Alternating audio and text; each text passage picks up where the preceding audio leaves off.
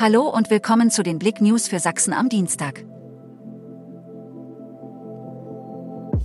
Leiche auf Fußweg gefunden. Am frühen Dienstagmorgen wurde gegen 5 Uhr eine Leiche auf dem Fußweg der Tschaikowski-Straße im Chemnitzer Stadtteil Sonnenberg entdeckt.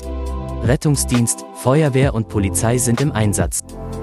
LKW geht in Flammen auf, A38 zeitweise voll gesperrt.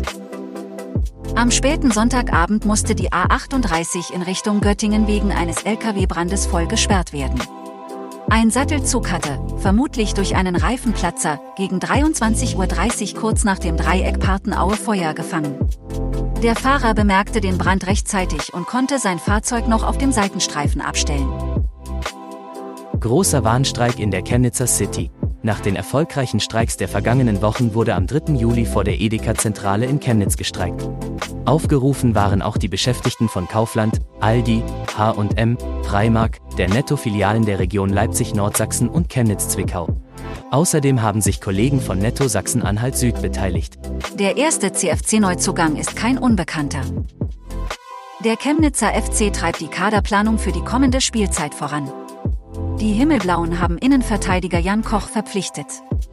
Der 27-Jährige unterschrieb einen Vertrag bis zum 30. Juni 2025. Danke fürs Zuhören. Mehr Themen auf blick.de